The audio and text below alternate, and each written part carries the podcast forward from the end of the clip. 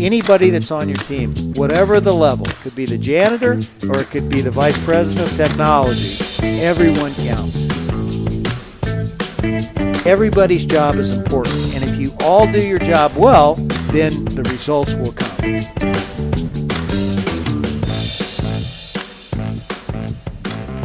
Welcome to the next episode of What's Next with Eric Wood.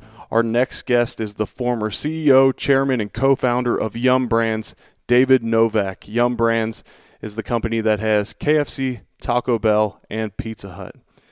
When David was in charge, when he was the CEO, they were doing 13 billion annually in revenue and opening up six new restaurants a day globally.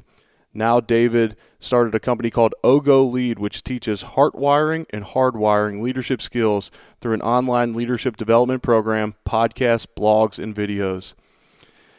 David was recognized by Chief Executive Magazine as 2012 CEO of the Year, one of the world's 30 best CEOs by Barron's, one of the top people in business by Fortune, and one of the 100 best performing CEOs in the world by Harvard Business Review. He's also the author of New York Times bestseller Taking People with You. David gives incredible insights through this podcast that'll help people in transition in their lives through leadership skills, relationship with your wife and kids. It's incredible stuff. I learned so much through my time with David, and I know you will as well. Enjoy. David, thank you very much for your time this morning. It's an honor to have you on the show. Uh, welcome to the show. Thank you very much, Eric. It's an honor to be asked.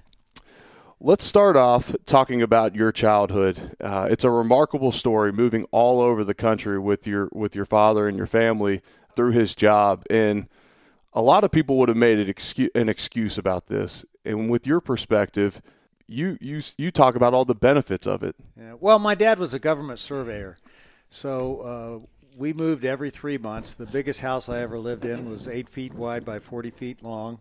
It was a trailer. And we would hook up our government truck uh, every three months and drive to the next trailer park with a group of surveying families. So I always took my neighborhood with me. I always, when I played Little League Baseball, Eric, you know, we'd have 20 families, 15 to 20 families out there watch me play baseball. So I always felt a, a lot of support. But my mom would check me into the schools and she'd say, David, you better make some friends because we're leaving, because we would be leaving in three months. And uh, so it really taught me how to kind of go into situations where you always have anxiety, where you're in new situations, kind of look around, figure out who the people would be that I would want to hang with, who I'd want to stay with. And it taught me how to make friends early. And, you know, one of the things in business that people always said I had a really good skill on was the ability to size up people very quickly and my gut instincts. And I, I think that upbringing, moving a lot, going into new situations, working through those anxieties, uh, really helped me a lot. That makes a lot of sense, and and I see that with guys and their kids in the NFL because a lot of times they'll live in, for say, Buffalo for six months a year, and then their kids will live in their hometown six months a year, six months a year, and they will adapt really well. And they said socially, it's really good for them. Curriculum wise, sometimes it's tough. They're learning one thing in one place and one thing in the other, but as we know, socially, that can advance you so much further. You know, I always felt like I was one good friend away from having a good time. And I think that's kind of how life is. You know, if you have a good friend, uh, you know, things aren't too bad. You know, but when you don't have that person that gives you the support you need as a friend, you know, you're lonely. So, you know, as soon as I made that friend, you know, it didn't matter if I was in a new place or, or, or not. And, you know, I, I think moving around is a tremendous advantage. I didn't know uh, what I was missing. You know, people looked at my background and said, "Oh, you grew up in a trailer, you moved all the time." You know, I thought everybody did it. Right. You know, you know, it's like I was very, very happy. The the biggest break I got in my life was my mom and dad. They loved me. They supported me. They they gave me everything. And I think obviously along with that, I was born in the United States of America, right? Which allows you to to you know to rise up and really achieve the American dream, which is what my parents wanted for me. Absolutely. You graduate from the University of Missouri with a journalism degree and a minor in marketing. Right. What leads you then to Yum Brands and, and eventually be the CEO? Yeah, well, I was very fortunate. I went to the University of Missouri, which has a great journalism school, but there I I majored in you know advertising, and I found my true love.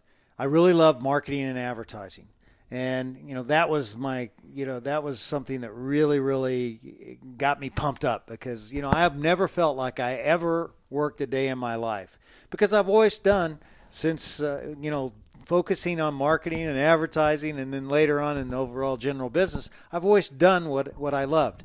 But my first job was as an advertising copywriter in washington d.c uh, i had this little cubicle in the back of the office and behind it was a hamburger and my mom uh, my, my wife said that was a sign uh, of the fact that I was going to ultimately end up in food service. But I really found writing to be a very powerful thing to do because there's nothing more sobering than looking at a blank sheet of paper and knowing that you have to come up with the idea, you have to understand who you're marketing to, come up with the idea, write it, and then sell it. And, you know, that really taught me a, a great discipline.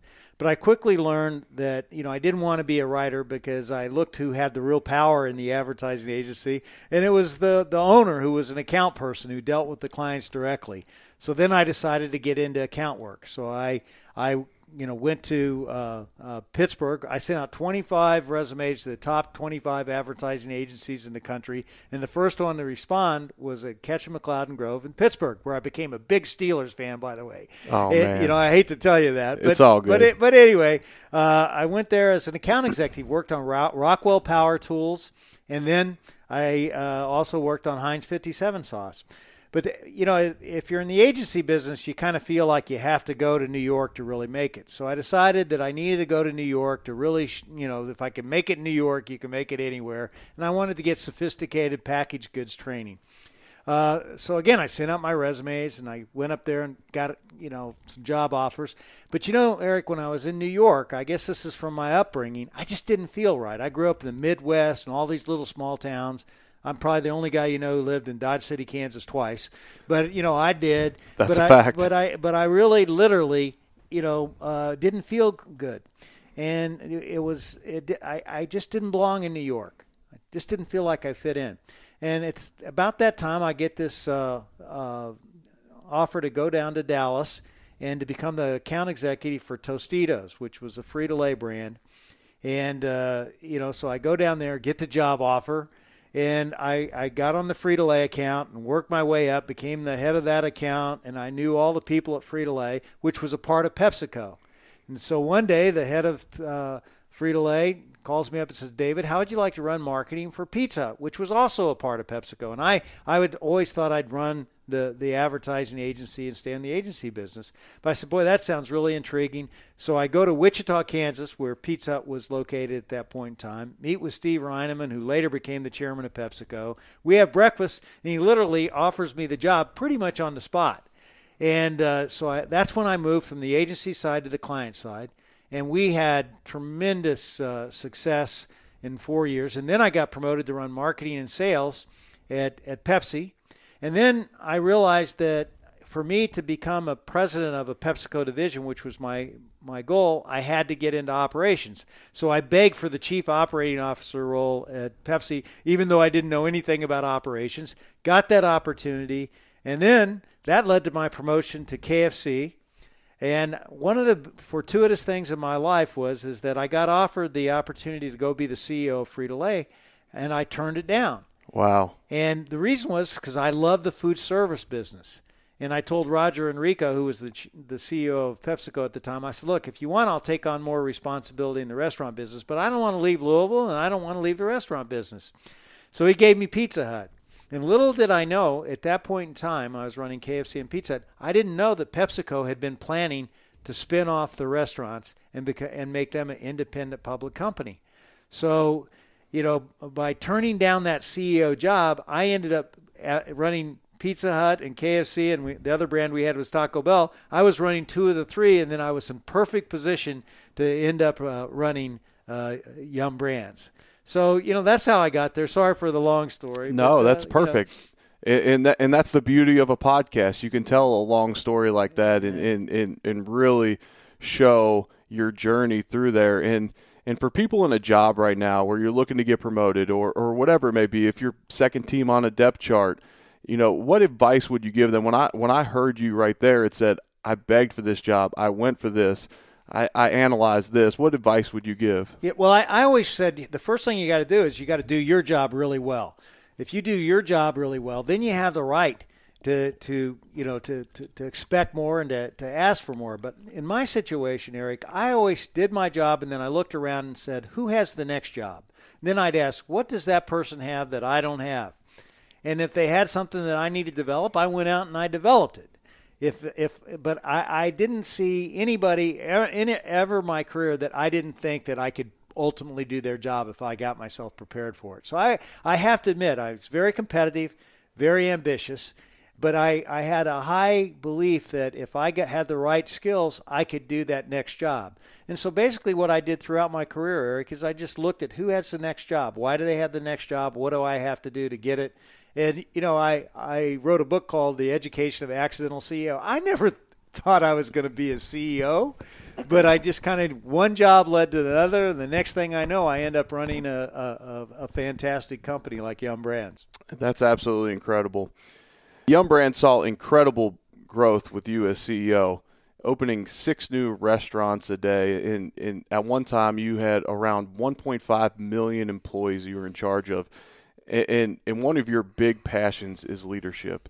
What's your top leadership quality you look for in a person of influence? You know, well, I think a leader has to care as much about the people that work for them as they do about themselves you know they they you know y- y- people want to know that you're committed to them.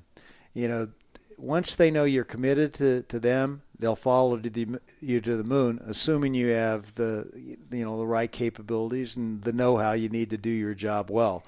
And so for me you know i i really love building a team. And the only people i had on my team were the people i could get committed to and invest in and if I couldn't get to that point, I would have them work somewhere else or go to another another company. Boy, but if you were on my team, I was totally committed to you and your development and getting your input. You know, there's a law in leadership which I really believe in is no involvement, no commitment. And I really think that what you have to do to get the best out of your people is, is tell them everything you know about whatever subject it is in your business and, and then ask them, what would you do? Get them involved and I have to tell you, once you do that, you know, people feel a part of something and then they'll know that they can contribute. And I also think that anybody that's on your team, whatever the level, it could be the janitor or it could be the vice president of technology, everyone counts. Mm. Everybody's job is important. And if you all do your job well, then the results will come. I absolutely love that. You know, when when I was preparing for this podcast, I knew we'd get on a topic of leadership, so I wanted to uh, personally think about some of the coaches that I played for, leaders that I've been around, things I love, authenticity. You know, I like people to practice what they preach, and, and all yours are perfect as well. I like consistency. I want I want a leader, someone who I'm following, to be consistent on a day to day basis in in relating it to an NFL facility. When a coach gets up in the room he's got a lot of stuff going on in his life. But I don't necessarily want to see that when he's addressing our team. And, and that's partially shallow of me to say, but I've seen it. And these guys get moody and it, it sways the mood of a team. And I think it can be extremely detrimental. And, and I like a positive leader and not a fake positive leader. I want someone that is grateful to be in the position they're in, that looks at the world with gratitude which then creates positivity within them. It's not this wake up and you know act like everything's sunshine and rainbows positivity because you know especially through an NFL season, it's never going to be perfect. There's only been uh, one perfect regular season since I since I've been alive, and the Patriots end up losing in the Super Bowl. So, you know, I, I love those characteristics. Another thing I've read you speak on or talk about, speak on is recognition. Yeah. Talk about recognition for you know, a second. I, I'll do that, but I want to make a point about what you just said. You know, is that I think the best leaders I know see leadership as a privilege. Yes. You know, leadership is a privilege, and I, I call it the privilege of leadership and you know so you you have a, a, sense of gratitude for having the job. And you know for whatever reason you've been blessed by god to be able to have the skills to take on this responsibility. And so you're grateful for that. Right. And so i always try to get up every day and I do my gratitudes. I read a devotional. So I, I literally want to uh, get myself in into a grateful state because there's this concept called a mood elevator. You make your best decisions when you're at the highest point of the mood elevator, which is gratitude. You make your worst decisions when you're angry and, and revengeful. So I always tried to work my way up that uh, that mood elevator so I could go to work with the mindset that leadership is definitely a privilege and I'm grateful for what I have. And and one of the big things that I did that I, I love so much that was really was the key to my career is I recognize people who are really getting it done. There's nothing like earned recognition to motivate people and to power people to inspire more. And so I, I really focused on, on you know recognizing the people who are getting it done and doing it in fun ways. Uh, you know, I'll, I'll yeah, I was going to say, can you give yeah. an example well, of a fun way? You know, for example, uh, when I was at KFC, I gave away a rubber chicken. You know, and I would I would give away this rubber chicken. I would uh, uh you know uh, number each one to whoever I gave it to. I'd I'd write it like, Dear Eric, you're the best original recipe cook I've seen. Quality is the most important thing we do. Thank you for your 17 years of dedication at KFC and then I would sign it, and I'd say, you know what, I want to take a picture with you, Eric, you know, because what you do really matters. I'm going to send you this picture. You could throw it to trash if you want, but I'm going to take this picture and I'm going to put it in my office because what you do is what makes our business tick. And I want to fill my office with people people like you. And you know what? It was so powerful and you know, when I went to KFC, the morale was down. People weren't working together. The franchisees hated the company. The company hated the franchisees. And the recognition that I did really showed people that things were going to be different. We were going to create a different culture. We were going to trust in each other, and we had a lot of fun doing it. And then I got promoted to run pizza as I talked about a little bit earlier. So there I came up with the Green Bay Packer cheesehead and I would number them you know, uh, you know, write down on the top of the cheese head what they did, put the cheese head on with people. We had all kinds of fun. Then I got promoted to be the head of, of Yum Brands. I gave away these walk the talk teeth. But the important thing, Eric, was it wasn't just me doing the recognition it was everybody started doing that recognition. Everybody came up with their personal recognition awards. It became absolutely something that everybody did. It was the hallmark of our, our culture. And the fun thing is, is people said, David, what happens when you run out of wall space in your office? You know, and I said, well, you know, I'm going to put it, put them on the ceiling. Yep. So if you go into my office, Eric, you will see p- pictures on the ceiling of people I've recognized all around the world and it worked everywhere. People said, "Hey, David, you, you, know you can't recognize people in China. They take this very serious. You're the your brother number one, the big leader." Well, I gave away one of my Walk the Talk Yum awards to this restaurant manager in, in China. And, you know, Shirley Kunimoto went over there to, to see her, and she was in her restaurant. She said, Hey, I understand. And Shirley ran our operations support services group. She says, I understand David Novak gave you a, a, a Yum Award. And she, he, she said, Yes, he, he did. She said, Can I see it? And she said, No. And she said, What do you mean I can't see it? She says, It's at home, locked up in my father's safe. Wow. And so recognition, you know, works everywhere. Works in India, England, you know, uh, Louisville, Kentucky. You pick the spot because people have a universal desire to be recognized for what they do.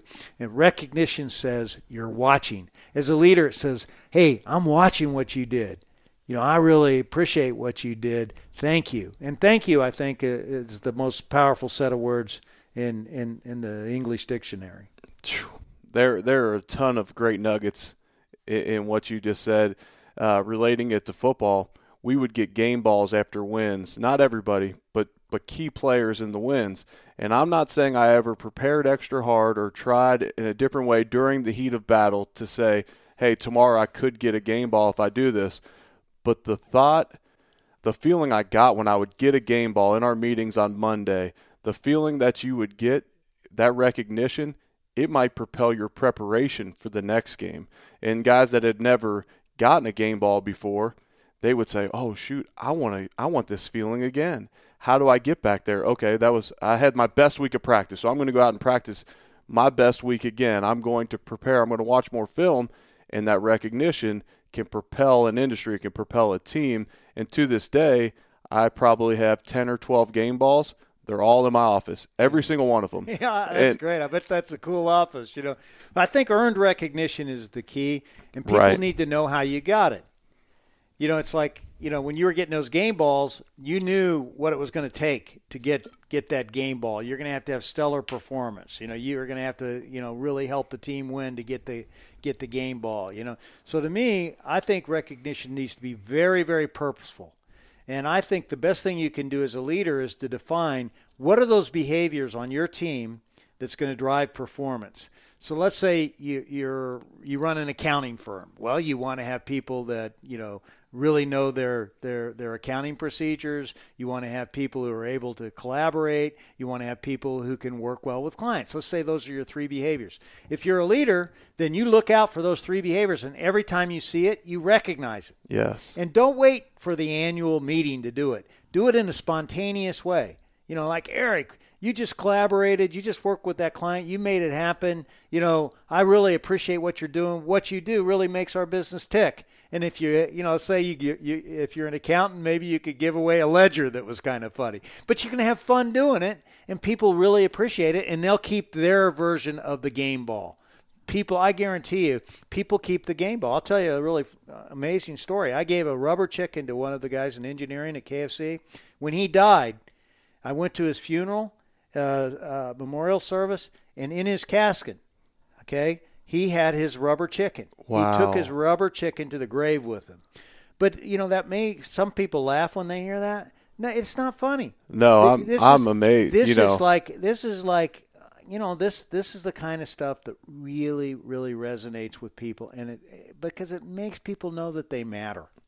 Yep. And life's about impacting people in a positive Yeah. way. That that's what gives fulfillment in life. Yeah. And by you doing that, that truly shows the impact of giving out those awards, giving recognition that someone literally takes it to the grave with them. That's absolutely phenomenal.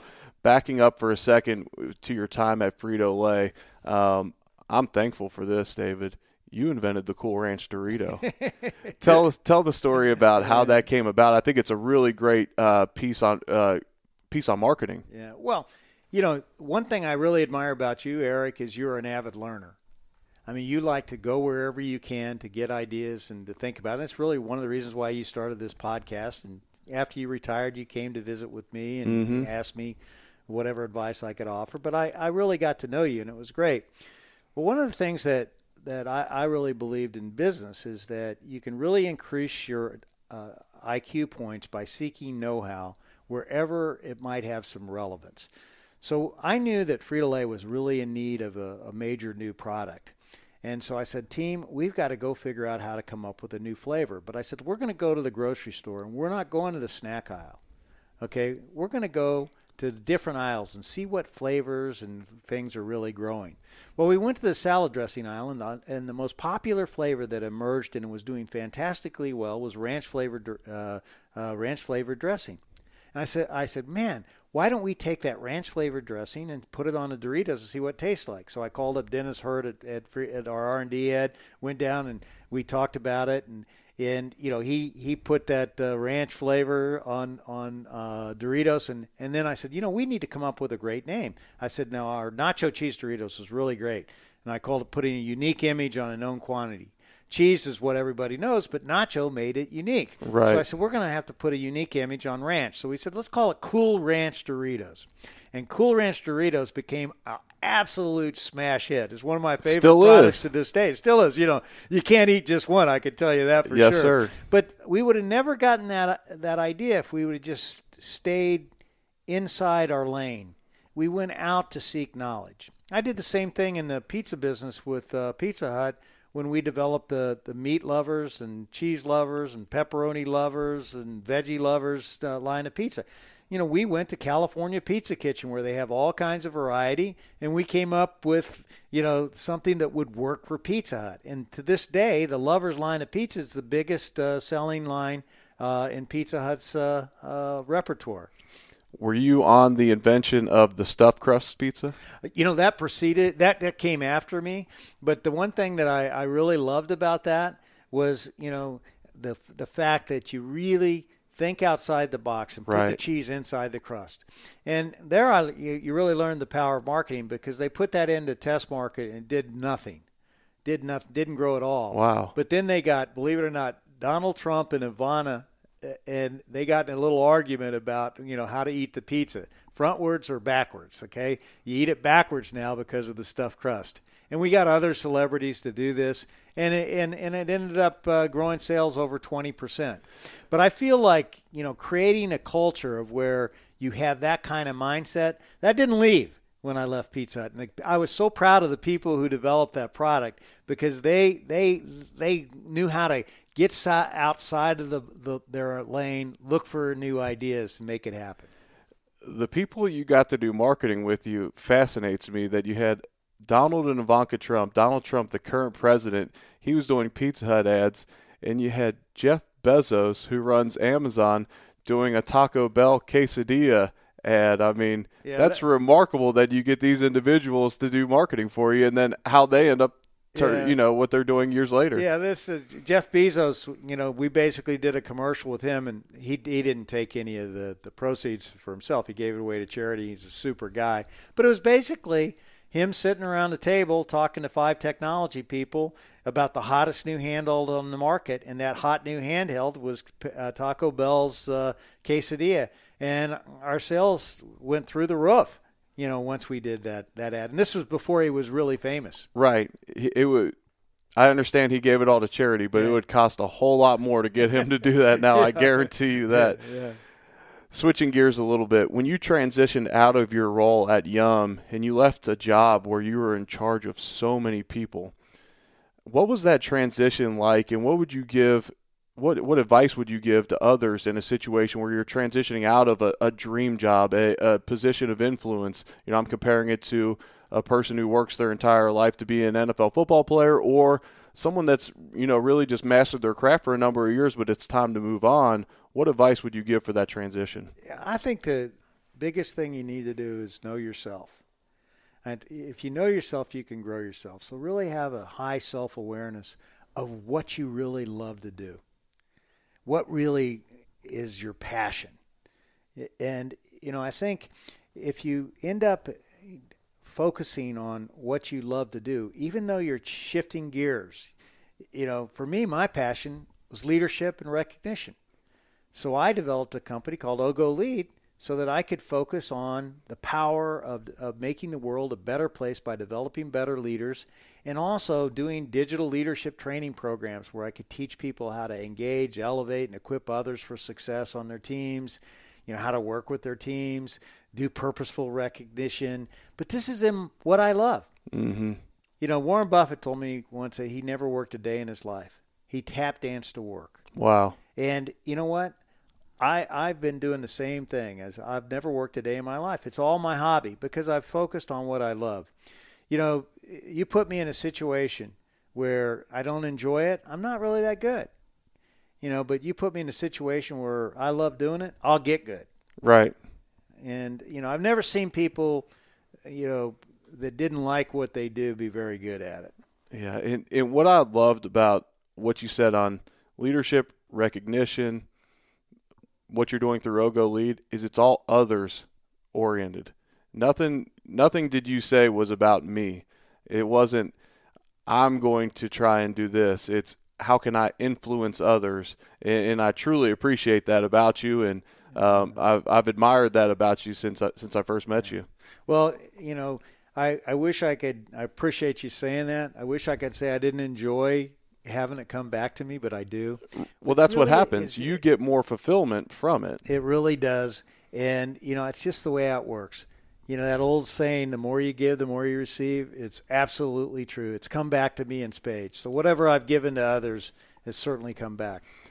this is a natural transition to talk about Ogo Lead, and you talk about hardwiring and heart wiring leaders. Can you explain that Yeah. concept? Well, I think you know to be really uh, amazingly successful, or just to be successful, you have to be you have to show people you have a heart that you care about them, you're committed to to to, to what people do, and that you're you're going to give them everything you got to help them be successful. That's really getting hardwired. Hardwired is when you put process and discipline around what really matters so that you can be successful. You know, when I started uh, Yum Brands, we went out and visited the top performing companies uh, in the United States at that point in time, and they all had process and discipline around what really matters. I'm sure you had that in football, right? You know, you had you put the disciplines in place. You know, I talked to Tom Brady's a good buddy of mine, and and you know, I mean, he's he has more process and discipline around what really matters than anybody I've ever met. He's got a book about it, the TB12 and, method. And but I'll tell you what, if you go to Walmart, you're going to see what their processes are. You go to Southwest Airlines, you're going to see what they do that makes them special. You go to Amazon, Apple, Facebook now, they've got process and discipline around what matters. And then they make mistakes and they figure out, okay, I better put some process and discipline around this so it's not going to happen again. But that makes you hardwired. Uh, hardwired. So if you can have be both heartwired and hardwired, you're a complete leader if you just make people feel good, but you don't put the processes in place so you can truly execute on a consistent basis, which you talked about consistency. You said that was one of your leadership mm-hmm. characteristics. Well, the great leaders put process and discipline around what really matters so you can get consistent execution. And if you're heartwired, going back to what you just said, you're authentic because people will not follow a phony. If they don't see you as genuine, they're not going to follow you. Absolutely. So, you know, being authentic is, you know, we talk about the importance. I, I talk about how, you know, I gave away floppy chickens, but that's what I did. That was part of who I was. I was comfortable doing that. And I think that helped drive my, my authenticity. The other thing about Heartwiring, which you've mentioned is a key leadership trait, is you really need to bring positive energy to the play. Mm-hmm. You know, positive energy lifts people up, negative energy brings people down.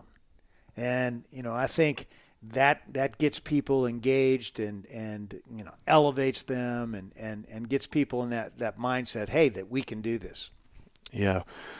One of the first time we've spent significant time together we were on a golf course in Louisville Kentucky. We were playing Valhalla and we were on hole number 2 and you asked me what I missed most about playing and I said I missed my role within the team. I missed being a leader. I, I had built uh, a platform there where I could influence and and I missed that. I missed being a leader of men. And, and after the round, uh, we made arrangements to come on your podcast, and and I, and I was truly honored by it. I didn't know the significance of it until I realized I was somewhere right between Tom Brady and Rory McIlroy on your podcast. So I was completely blown away by that. On the on the topic of golf, do you get to play more golf now that you're not the CEO of Yum Brands, and, and where are your favorite places to play? Um, and we won't mention one. well, uh, you know, I, I, I love golf. Uh, and uh, yes, I do get to play now. I've, I retired. I retired, retired in 2016. And uh, so I work on OGO Lead. I work on my family foundation with my daughter, uh, where we focus on leadership and diabetes and uh, early childhood education, veteran support, and feeding the hungry. Those are the big things that we really spend. So we spend a lot of time doing that. But my daughter really, she's leading that and doing a fantastic job. I'm I'm so so proud of her. But I I have plenty of time to golf, so I try to hit balls and practice every day. I'm trying to to get better.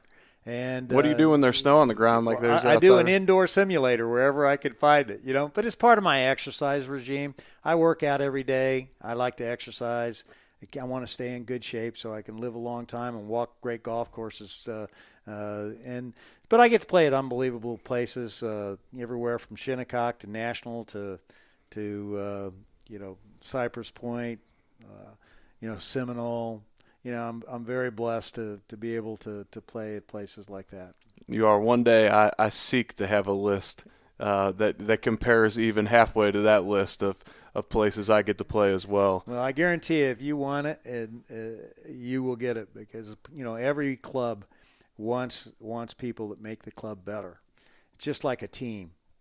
You know, it's it's you want people on your team that's going to make the team better. Right. And you know, I love it when the members that I'm a when I'm a member of a club when somebody comes in, you know, it's always great when you say, you know what, our club just got better when that guy got in. Yeah. Or that woman got in. Yeah, that's special. You mentioned your relationship with your daughter, and I was I had concerns if I was going to be traveling too much, affecting the relationship. It, it's incredible to me the relationship that you you were able to keep with her, and you and your wife Wendy still married. how, how how tough was it to be on the road as much as you were, but still be extremely intentional with them, and then now see the fruits of that with an extremely great relationship with your daughter and your wife? Yeah. Well, you know, I always felt like they were number one. You know, I worked really hard and I cared about my business uh, and and making our teams better. That was always really important to me. Boy, but if push come to shove, they knew that I was going to be there for them. And you know, as far as my family goes, I was very blessed to to, to be married to Wendy. You know, we're celebrating our 45th wedding anniversary this year. Congrats. And but she was a great mother. She's a great mother and a great grand grandmother, great Gigi. But you know, her ability to to really you know be with my daughter every day and to love on her every day, even when I was out of town, really fortified our relationship. And also we did it together. You know, I would call every day. It wasn't like Dad was gone forever. You know, Mhm. and then you know, I always told people at work, if your kid has a a, a, a softball game or a field hockey game, go to it. Uh, and then come back and do your work okay, if you need to. And that's what I did. I, I scheduled whatever anything was important for Ashley. And I think if you talked to Ashley, said, "Did your was your dad there when you had something big going on in your life?" I think she'd say yes because I made it a priority. And I also tried, Eric, not to not to work weekends. Gotcha. That doesn't mean I didn't think about it. You can always be thinking about the business, but I tried to be physically present on weekends. So even though I travel, if I was gone a week and a half, I tried to get home in time for that weekend. You know, uh, you know, when I was going around the world. So those are just some of the things that that I did. Uh, but you know what? Uh, having a supportive wife that really kept it all together when I was gone was probably the biggest success factor, and why Ashley Ashley developed into the, the, the fine young lady she is today, and a mother of three grandkids. That's great, and, and I love that you give Wendy credit. I try to give my wife Leslie credit as much as I can, and I'm trying to be very intentional with her this fall. This, you know, right now um, through broadcasting, I'm gone three or four nights a week, and she's really having to step up, and I truly appreciate that. But I don't think your daughter would work on your podcast on leadership with you if she truly didn't feel like dad was there for me because she wouldn't want leaders out there to, to excel in the way that you had because she would see how it had affected relationships at home. And, and I was comfortable asking you that question, knowing that she works with you on a podcast about leadership. There there there is no ill feelings there. No, no, she's she, you know we we have a blast working together, and she's a big thinker. I was so proud to recently. Uh, she she sits on the board of she's the chair of uh, Dare to Care here in Louisville, um, the food bank, and you know we just uh, uh, launched a, a major community food center in, in the in the West End, and the mayor described her as someone who doesn't talk a lot but is a big thinker and makes big things happen. Wow. And I can't tell you how proud I was to, to hear that because it's the absolute truth. She's got all the great skills of my my my wife and whatever I have, and she's she's put them in a blender. She's she's she's pretty special. That's incredible. I heard from a mutual friend, and, and you never told me this, and, and, and I almost think more of you because of it, because it would be one of the first things I told pe- people. But you you beat stage three cancer, and, and while battling that, worked out twice a day through that journey. Talk about that journey, and what did you learn from that? Yeah. Well, you know, I I kind of got shocked a few years ago. I, I realized that I had uh, breast cancer. You know, and I, I found it. I had a stage three A tumor, uh, just just you know, which is the fastest acting tumor and, that you can have. I got it just in the nick of time, but I had to go through chemo and radiation and you know have surgery and you know, but I think that uh, I learned that life can change in a second. Okay, and I learned that the good thing was I wasn't hit up hit by a bus. Right. Okay, so I had time to tell all the people that I loved that I love them, and people came out of the woodworks to tell me that they actually like me a little bit, which surprised me in many instances. But, but, you know, I tell people don't wait till somebody's hit by a bus. Mm.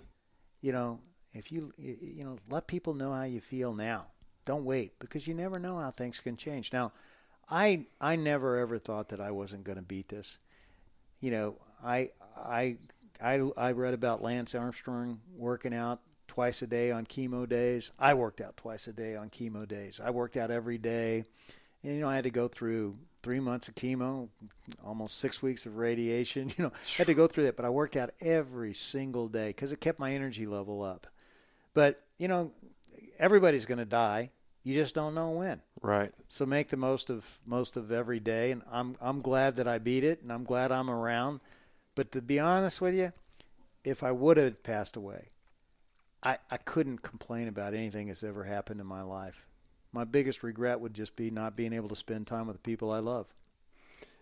I would associate a lot of that to what you said earlier practicing gratitude every morning. That's something I still try and do every single day. I definitely did it while I was playing. I mentioned on your podcast my morning gratitude drive into the stadium where I drive with the music off and just thank God for where I'm at in my life and that I get to go to work for the Buffalo Bills. Not I have to go to work. I get to go work for the Bills. I mean, how special is that? And I would credit, you know, your perspective on that is probably to daily gratitude. Would you I, I, I think that helps, you know. And I love your gratitude ride.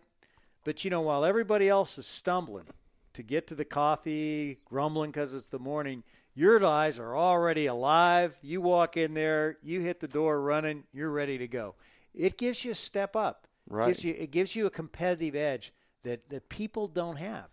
And the people that, that, that, that get in that framework, I guarantee you, man, you're, you're ahead of 99% of the people in the world. Definitely. I, I'm, I'm I was calling it brainwashing for a while. Now I've been instructed to call it brain programming. Yeah. But before my daughter leaves for school every day, I look at her and say, Grace, what are you going to make today? And she say, the best day ever. And I said, well, what do you do? And she said, I spread joy. and I'm like, it's simple. But when she gets in the car, now she's got the proper mindset. And, and to me, I'm trying to set her up for success because I've seen that work in my life when you just start the day right – you also uh, mentioned. You know, I got to say no, go ahead. The, the, state of uh, gratitude, you know, also gives, I think, the maybe the single biggest trait I see in leaders that I didn't talk about early earlier is humility. Mm. So if you see yourself as someone who's blessed, someone who gets to do what other people don't do, you know, it, it gives you a humility about what you do. I mean, I, I've got a huge ego, and I mean, I, I mean, I, I want to be the leader and all that kind of good stuff. But man, I've never ever once taken it all for granted. I've never ever thought, geez, you know, I mean, I've, I'm, I'm, I'm the reason why. You know, why do I get to do what I do, and there's a beggar on the street in India? Mm-hmm.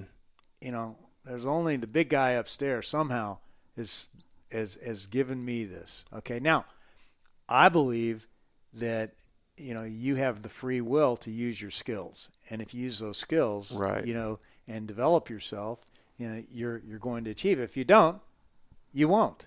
You know, I know you had Bob Russell on a, a, a podcast.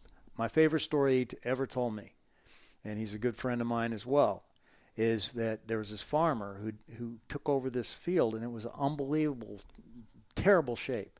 So he calls up his minister friend and says, "Hey, uh, you know, come see my farm after he'd worked really hard on it, and it looks beautiful. The face, the the fences are painted, and the minister looks out and he says, "Gee, you know, Eric, you've done. I mean, the, God sure has done wonders with this place." And Eric said, "You should have seen it when God had it by Himself." Right. and I love that story because you know we have to use this, the skills that and gifts that we're given Absolutely. You mentioned your morning devotional and you mentioned being friends with Bob Russell. What role does your faith play in your life? Yeah. Um, you know, I have great confidence that that there's a God and that you know, you know, I, I, I have my own religion and, and, beliefs, and they just give me confidence. Mm-hmm. And you know, it's just sort of an anchoring point. It seems like no matter what I've ever done in my life, Okay, God's never left me. He's there. Fact. And and so you know that gives me a lot of confidence. That's great. I often feel like in, in business in life, you, you learn the most from mistakes you've made. What, what's a mistake in business? Can you think of one that that you truly learn from? Yeah. Well, you know, early on, I had to uh, let someone go, and you know, I remember being in her office and and, and I said, I know, I know how you feel, you know, and she said, Oh no, Oh, you don't know how I feel. You have no idea how I feel. I never ever said that again. Okay. And, you know, I, while I was trying to show empathy, I said about the stupidest thing in the world. And so I've never ever forgotten that. That's just one. But I've made all kinds of mistakes in business, some of them legendary. You know, I, I launched a product when I was at Pepsi called Crystal Pepsi and this was the, the the greatest idea I ever had in my life. It was actually when we put it into test market, it was a lead story on six on on on CBS Nightly News. Dan Rather said today, you know, Pepsi Cola launched Crystal Pepsi, a clear cola. Well, you know, this was a great idea, but when I took it to the franchise bottlers, the the bottlers who you know distribute Pepsi Cola products, I said, David, it's a great idea, but you know, it doesn't taste enough like Pepsi. And I says, oh, you don't get it. I don't want them to taste exactly like Pepsi because you know we're trying to bring in an incremental user. That says, yeah, but but it tastes, you know, it doesn't taste enough like Pepsi, and you're calling it Crystal Pepsi. It's got to be called. It's got to taste more like Pepsi. I said, no, you don't get it. Well, you know, I, I, I, this was the only product in the history of the Pepsi Cola company that was ever introduced at a premium price, and, and the bottlers controlled the pricing. They charged a mm. lot for it when it came out. I said, "Why are you doing this? I want to get everybody to try the product, and you're charging so much for it." He said, "They said, well, everybody's going to try it no matter what because it's so different, which it was." They said, "The problem is they're not going to come back." And I said, "Yeah, well, we'll see." And guess what? Trial went through the roof. Everybody tried the product. It was really a big hit on, from a trial perspective, but it didn't last very long. You know why? Didn't taste enough like Pepsi. right. And if I would have made it taste more like Pepsi, given it some more Pepsi Cola notes, uh, flavor notes, I'm convinced it'd still be on the market today. In fact, it was people brought it back a couple years ago as a limited time only uh, uh, sort of a relic product. Did know? they give you the credit for it this time? No, no, I didn't need any credit. But it, the fact of the matter was is that I blew it. I could have had an unbelievably good idea if I'd have just and that's what really makes me sad is that I had this fantastic idea which did not go as well as it could have because I didn't listen. So I learned that a lot of times people are going to have uh, issues with your ideas and they're going to put up barriers. The first thing you need to ask yourself is are they right? Right. See, I wasn't doing that. I was a heat-seeking missile. I was going to get that product in on the Super Bowl, no matter what happened. I was going to launch it on the Super Bowl. I didn't want to hear their their their their issues, but you've you've got to hear issues and then convince yourself and other people that that what you're doing is right. And if there's a disagreement, let them know that you disagree, but at least give their issue the the due that it deserves. This was not in my show notes, but you mentioned the Super Bowl for a company, and I understand it's probably different for most. Is it worth the money for for a Super Bowl ad? And what risks do you take spending that much money? Yeah. Well, I think what a, a Super Bowl ad's now maybe five million bucks. It's really just gotten unbelievable For a 30-second yeah, ad? For you know, it's really really expensive. Um, I I think if you're an established brand with high awareness, um, you know, I don't necessarily, and you need to drive sales and traffic, and that's part of what you need. I don't see it as a big deal. Uh, I wouldn't do it. I wouldn't spend that kind of money. But if you're a brand that has low awareness and you want to get on the map, okay, and you don't have a big advertising budget, but you want to make sure people remember you, okay, I think it makes a lot of sense. Like a great example, that would be Eveready batteries or Ever uh, the, the Master Lock. That's what I meant to say. The Master Lock, where they'd show that lock being exploded with a gunshot. You know, they did that one ad. That was their advertising budget Right. and everybody remembered Master Lock. You know, and so I think they got a huge payout because it took their awareness up through the roof and, and sustained until for the whole time because it was such a powerful ad and it works. But you know, if you're a, uh, a trendy brand where you need to be there just to show that you're relevant, that makes sense as well. So it just depends. Right. Yeah, that that makes a ton of sense, and I I've never heard that explained before, so that was extremely interesting. You're very well traveled. what what are some of your favorite places to travel to, and um, either personally through work or as a family yeah. with Wendy and Ashley? We had a blast going to to China. Uh, you know, we started out Yum. We had hundred restaurants. We ended up with eight thousand. But You know, when I retired, you know, it was a huge, it's a huge business. You know, but I love going to China because I loved the the the the growth that was occurring, and I loved the passion of the people and their desire to learn you know, I felt like they were in pursuit of the American dream, just like all of us, and maybe even more so. Uh, but I love going to China. I love India. India, I loved the just the again, you know, that desire the, the to to do more, to to grow. Uh, and I love the food there. I love spicy food, and I loved you know going to India, and that was great. But our favorite place to go as a family for vacations and holiday is Italy because it's just you know it's spectacular. Mm-hmm. All the history you'd ever want, all the beauty you'd ever want, great wine, great food, uh, and you know, kind of you can make it as low or high key as you want it to be. I'm going to have to take you up on some of those suggestions. I haven't been to any of those places, so. Well, you got to go to China. People, you will never understand China until you go there. You have to go see it because you won't believe your eyes. You won't believe the cities, the airports, the you know the growth that's occurring there. And I know there are a lot of challenges with China today, but let me tell you something. China is going to get, you know, they're going to grow. They're going to continue to be a major factor. And, you know, the United States and China need to work together ultimately, and they will, you know. But yes. uh, it's, it's, it's just phenomenal what you can see in China. That's great stuff. So we do some recurring questions and rapid fire questions at the end of each show. It's fun to compare answers with others. Uh, you can be as short or as long on these as you want, okay. and I'll be respectful of your time. What's your favorite book? Uh, Walk the Talk by Har- Harvey Penick. It's a great story about this president who's about to uh, give a uh, uh, speech, and he's in the auditorium uh, practicing because he's a new president, new CEO, and this janitor drops his keys on the floor and the the uh, the, the president or the the new guy says to the janitor, he says, "Over, oh, you're listening." He says, "What'd you think?" And he goes, "I've heard this before."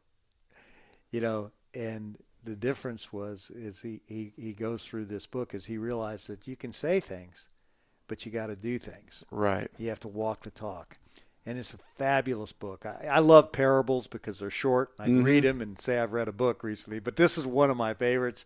I absolutely love that book. It was just great. I will definitely add that to my list. What's your favorite restaurant in Louisville? My favorite restaurant outside of in, Yum Brands in in Louisville. Uh, well, I love Italian food.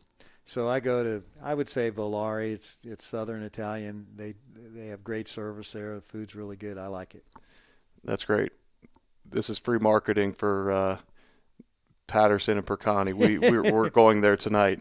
Uh, what's your favorite meal at Taco Bell, KFC, and Pizza Hut? Taco Bell. I love. Uh, fresco soft tacos. We we had a line of items with uh, you know ten items for under under ten fat grams, and I love you know the the uh, soft chicken tacos, which is great, extra with extra chicken. I love that.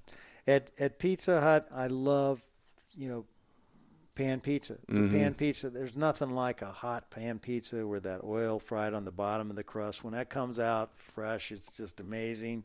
I love pan pizza, and uh, um, at KFC, I just don't think you can beat original recipe. Mm-hmm. When original recipe is done right, I mean, you can see why the Colonel became famous.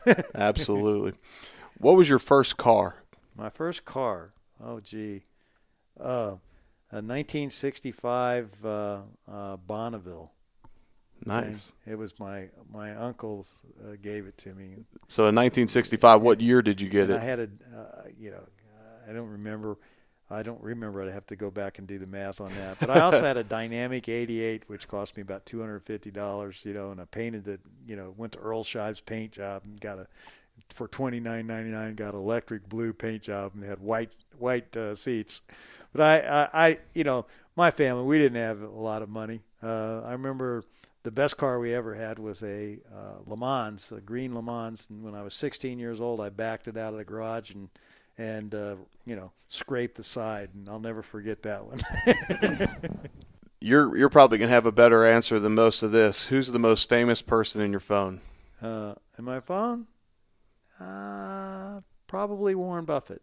Yeah, Warren Buffett. I you know I I didn't know anything about investing when I became a CEO or or how to deal with the investment community, and so I used some contacts and I got a. Uh, uh, uh, end to where I could go meet with Warren Buffett, and you know, I met with him for 15 straight years in a row. I'd go Wow. to Omaha and, and have a one-on-one with him, and I, a lot of times, or I'd take uh, one or two of my top performers with me.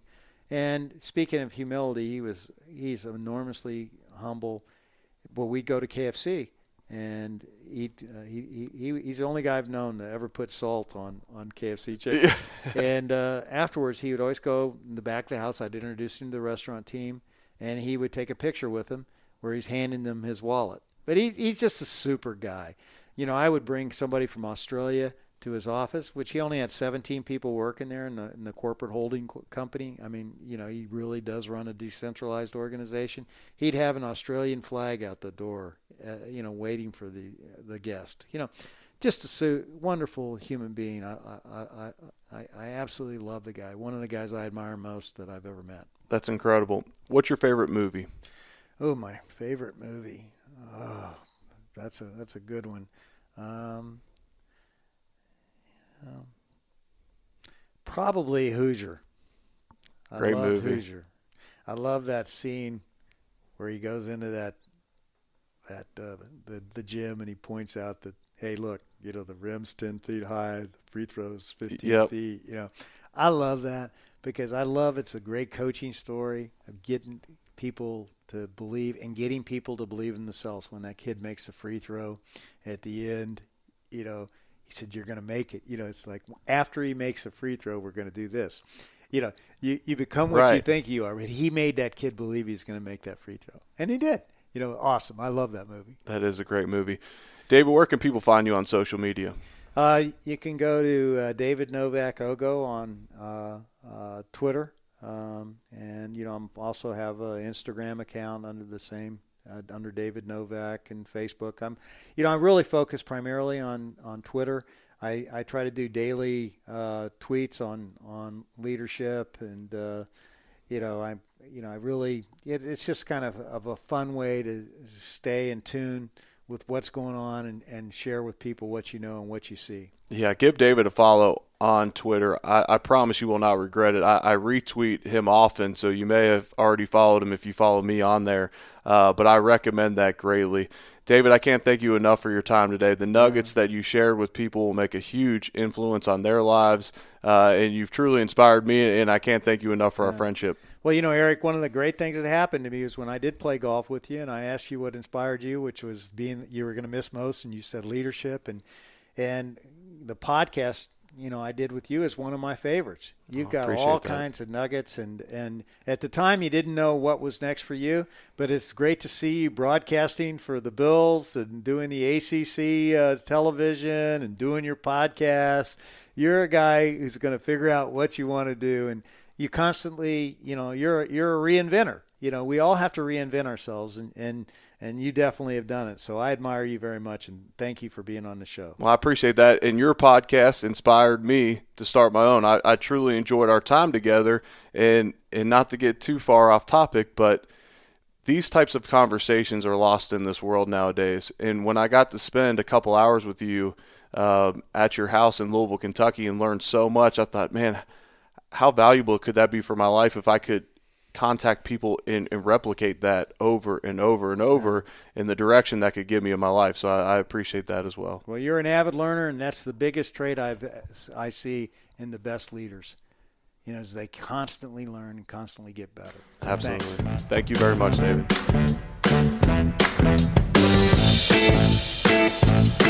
Thank you for listening to What's Next with Eric Wood. I hope you enjoyed the show. If you did, please rate it five stars and subscribe. That goes a long way for us with this podcast. Tune in in a couple weeks for another new episode.